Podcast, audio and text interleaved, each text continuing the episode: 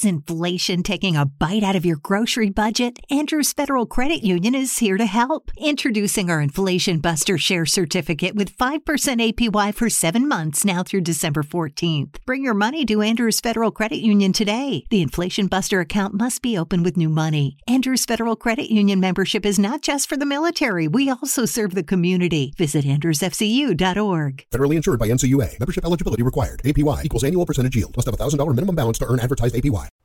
This is the Average to Savage podcast with Paul Garino. Everyone and anyone, athletes, celebs, and much more. What's up, everybody? I'm back for episode 8 of the Average to Savage podcast. I got a special guest, Danny Rodriguez. What's up, Dan? What's it, man? How's it going? It's going good, man. How are you doing? Good to be talking to you again. Yeah, finally got you on. It's hard to hard to catch you. I'm an elusive punt returner. You know what I mean? That's my nature. Yeah, for sure. So, for the listeners that don't know you, could you give me a, brief introduction of yourself? Uh, my name is Daniel Rodriguez, and that's and bolts of why relevancy in my name even exists is because I was a part of what's known as the bloodiest battle in the war in Afghanistan. I have 27 months of combat, a Purple Heart, Bronze Star Medal of Valor. Went on to use my GI Bill to go to Clemson University, walk on, have the opportunity to earn a scholarship underneath Dabo Swinney. Uh, played in 36 consecutive games, including a Medal of Honor Bowl, the 37th, undrafted to the St. Louis, now LA Rams. Uh, played in four preseason games, was concussed against Kansas City, walked away from the game a changed man, knowing that that was not the route I wanted to take or dream I wanted to chase anymore, having reached the pinnacle of what some say the NFL consists of. But ever since that, in college, I became a best-selling author on the speaker circuit full time. I get to dabble in different things that life kind of throws my way, and I've been able to try to structure my life according where I do what I want. And the investment itself is important for me. The time that I possess to do and put energy into new projects, into new friendships, relationships, what have you uh, is imperative, and the ability to kind of be my own boss um, has always been precedent in my nature. So uh, that's kind of where I'm at. I'm a jack of all trades. I've worn many hats in my life. I've seen a lot of different various roads, and that's a bit of a synopsis about my life. Yeah, for sure. That was uh, right on point. So, so you, you come out of you come out of high school, right? And then you uh, you went to the army straight out of high school, right? I did literally about a month and a half after I graduated. to something, uh, just events in your life change paths and steer navigational direction. So I was off to the military before I knew it, and uh, yeah, it was right after I graduated high school. Gotcha. And how long were you in there for? Uh, four years. I did the army for four years. And, and what was the experience like? Uh, to be frank, the military was the most racist place I've ever worked. Um, I felt that it was a melting pot of chaos, but at the same time, at the end of it, you become united via uniform somehow because when people are shooting at you, you don't really think much of anything else besides survival. So it's a very uh, unique workplace environment, especially being on the front lines of war and, and, and facing daunting experiences, but in a nutshell, I mean, it gives me perspective, it gives me diversity, it gives me a competitive edge in life, I believe, because I've been able to experience and survive extreme circumstances and live to talk about them. Um, and, you know, on top of that, the military paid for my education and it's been a, a building block to numerous of things that have come. So, uh, my experience is very as a roller coaster would uh, on any amusement park theme ride.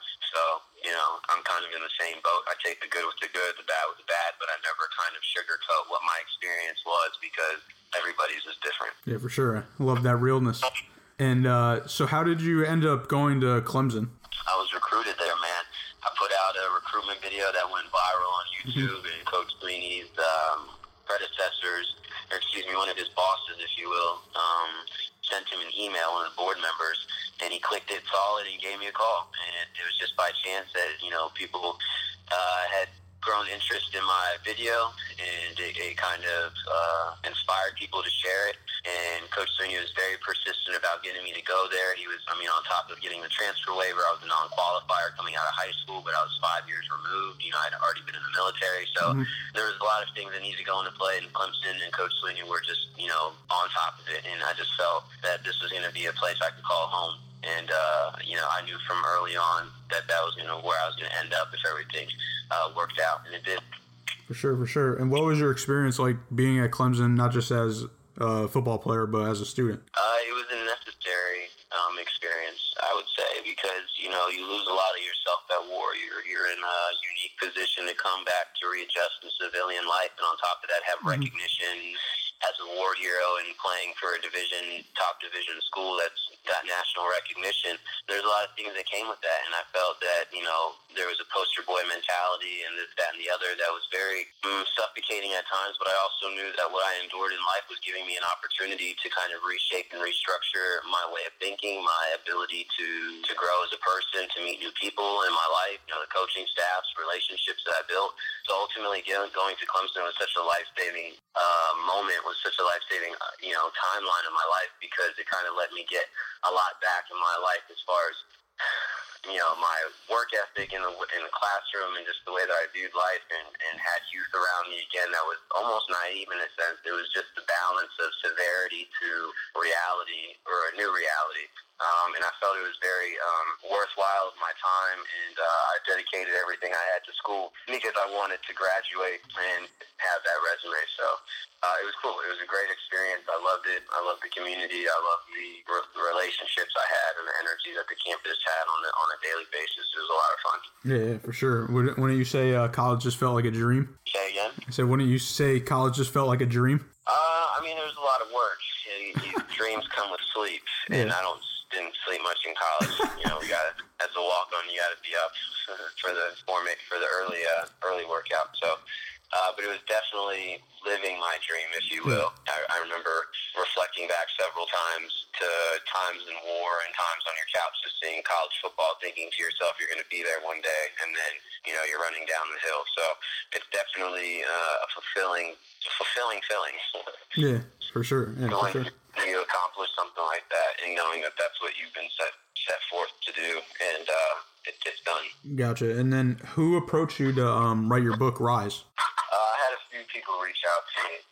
I did a special on CBF, and mm-hmm. the one of the main guys on that, like the PI, the director of that shoot, who was good friends with the, my ghostwriter Joe Layden. We were connected, hit it off. I think it was something that they approached me for and kind of walked me through the steps. And people really, really liked the pitch. Um, and I had the opportunity to have a ghostwriter and really work hand in hand with somebody that I thought was doing a good job. And that was that was where the book came from.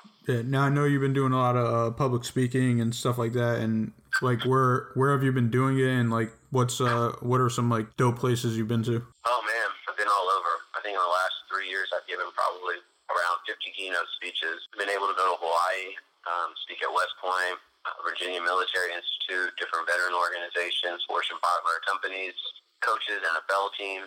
Um, it's been a broad spectrum of where I've been able to speak at, and, and I'm very grateful for the opportunities because you know it's a unique career, mm-hmm. uh, but at the same time, it's such a gratifying feeling knowing that people will find inspiration from your story, and every time you kind of get to share with somebody uh, in a different uh, in a different life, in a different bubble, if you will. Like it's really cool because then you just become more connected with more people, and you realize how simplistic humanity really is and how great and along ones can get in, can get with each other. People can get along with each other. And I think the more I travel, the more I get outside of everything that, you know, I kind of am consumed by.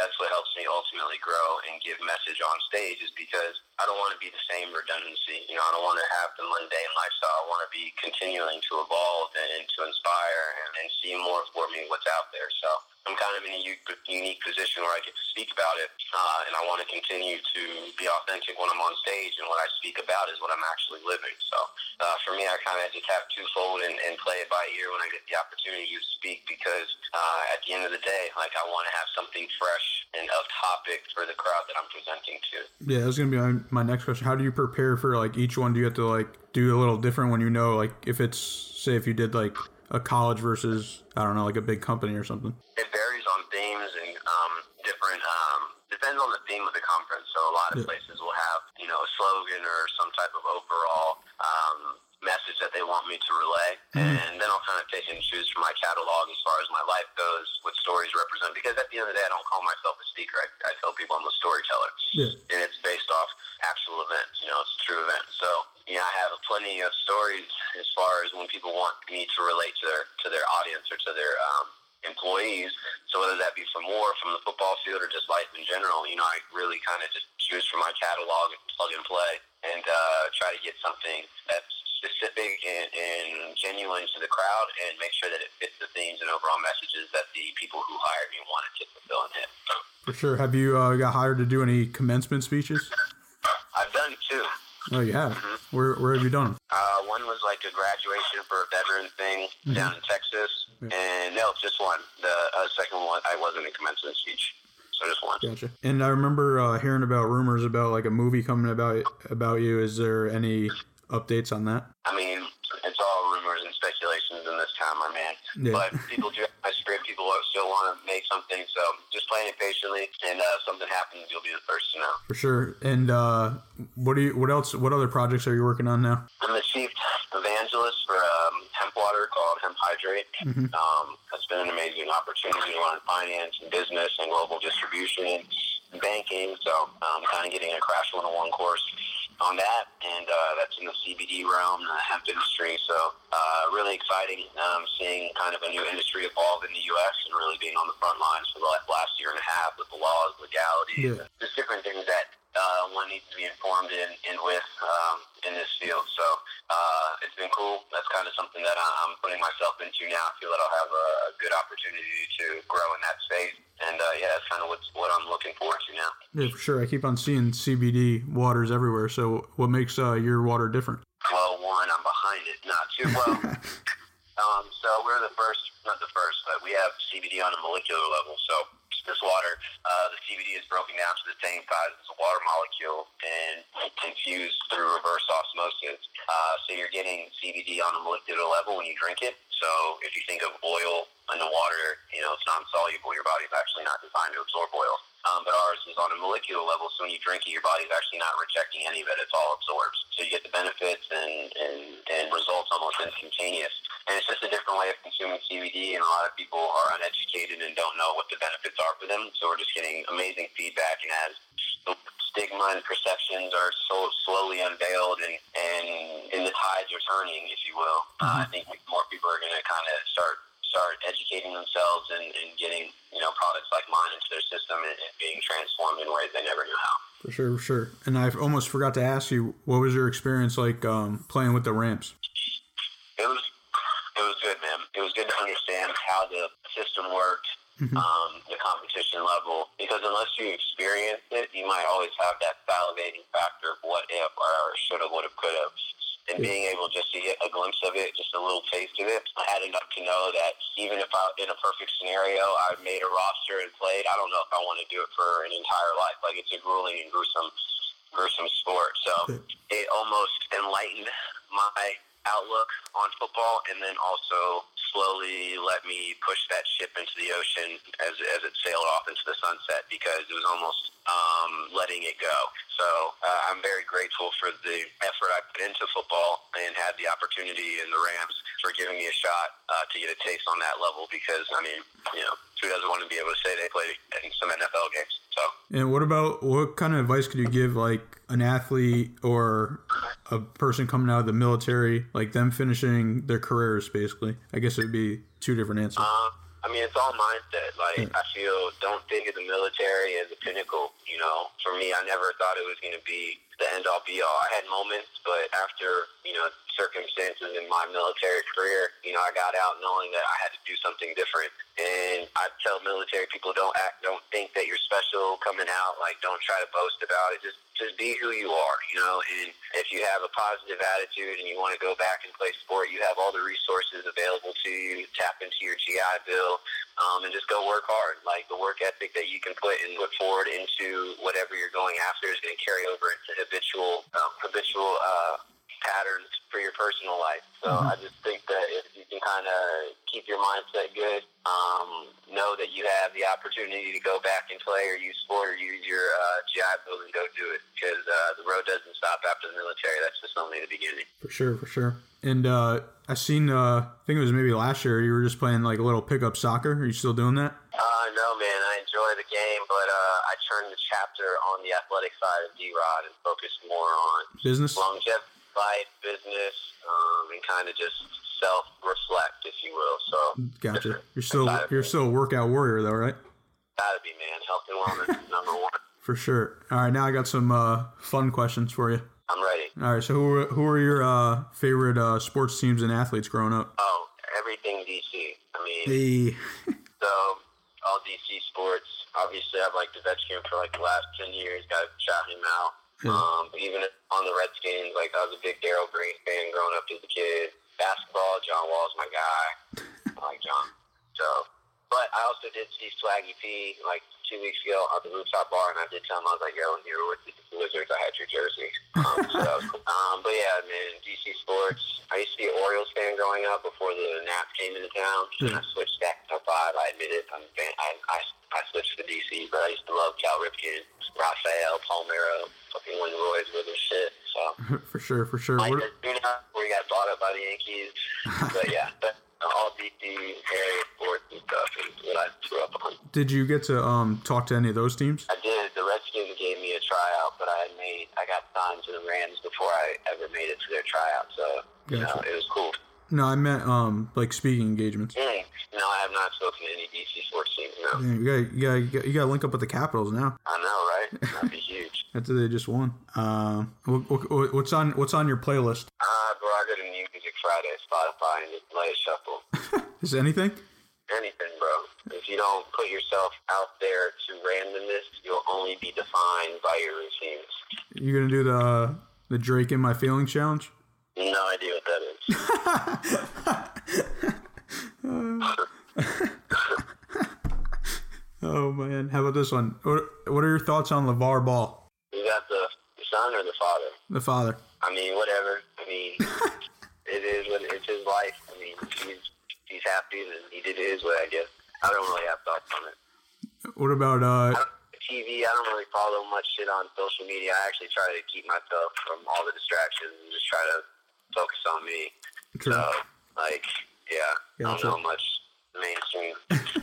All right, what about And try to book like there's a lot of things that distract you from that. So I try to like just focus in on what is relevant and what can be the best situations and scen- scenarios for me because there's a lot of garbage and waste of time out here, and I'm not trying to have any of that. For sure? What about what's the difference between living on the East Coast and the West Coast you get the sunset or sunrise. The West Coast you get the sunset. East Coast, where I'm from, marijuana is not legal. West Coast out here, everybody's pretty chill with it. Um, East Coast, I feel is where I came from, the DC area. Everybody runs the country and is political, you know, freaking straight edge and by the book, blue collar, and you know, government contractor, GS something. And out here, it's like everybody's liberated and just creative and kind of runs in, in enter- entertainment more. So, so it, it's uh, it's kind of unique having been in both scenarios and living in the Midwest in Colorado and St. Louis briefly. So I've been all over the U.S. and uh, I, I think the way of life that I would cater to for myself would be a West Coast mentality. I enjoy kind of a more laid back, chill, more diversity. People come from all over. Um, I've grown up in the southeast, I've, you know, so you know, there's a lot of bubbles and pockets, and I, I, I enjoy I enjoy culture, I enjoy diversity. So I think the West Coast where I live at is a little bit more diverse, and for me, I, I enjoy that. I just feel like I'm more more at ease. Um, but I grew up in the East Coast, so my roots are there. I enjoy it, but uh, it's good to have differences and, and, and new, like I said, new journeys, new chapters in life, whether it be location of life or, or new careers. So I'm always open-minded. I'm, I'm already looking to move potentially somewhere else, live overseas, switch things up a little bit, but uh, we'll see. For sure. And actually, I was about to ask you: Have you done any speaking engagements overseas? Uh, just Hawaii, which is over Yeah. ocean. but- Yeah, true. And uh, is uh, Clemson uh, wide receiver you or what? Of course, bro. Did I not graduate from there? Is there any other 11 yeah. catches, bro. 11 catches during my three years there. A lot of people don't know that. Yeah, all your all your boys are killing it right now. I know, I know. Iron sharpens iron, so I tell people. oh, you're just you're you still training with uh, Hopkins? Uh, I haven't seen him in a few months. We hadn't trained since last offseason. He's been hella busy doing his own thing. Same with me. Uh, yeah. Got Humphries out here though. We still train. Um, he'll be out here soon. So, yeah, just, you know, whenever I get an opportunity to work out, Mike Williams hits me up. We, we were supposed to do a workout yesterday, but just schedules conflicted. So, yeah, whenever I get him, like, that's obviously something I enjoy doing, just reuniting with teammates and friends and, and doing a workout just because I love working out. So, that's always more to come for sure. For sure. Do you still talk to uh, Coach Swinney? I ain't talked to him in a minute, man. Uh, times change. You know, their their jobs are very demanding of their time. Yeah. And honestly, you know, you know, I respect what he does, and unless our lo- paths cross or it's a text here or there, um, you know, I'm not really. So love the man to death. I know what he's doing and the lives he's impacting. So uh, I just, I'm just a fan from the sideline these days. Just thankful to have played played for him. So you know, it's really cool what he's doing. Yeah, for sure. But Daniel, I appreciate you coming on. And if you want to give us where everybody could follow you at, even though you say you don't use social media, let me know. I'm on. I mean, I'm on there, um, but I try not to follow or you know type things unless it's like relationships or people that you know what I mean that are Yeah. meaningful. I don't want to.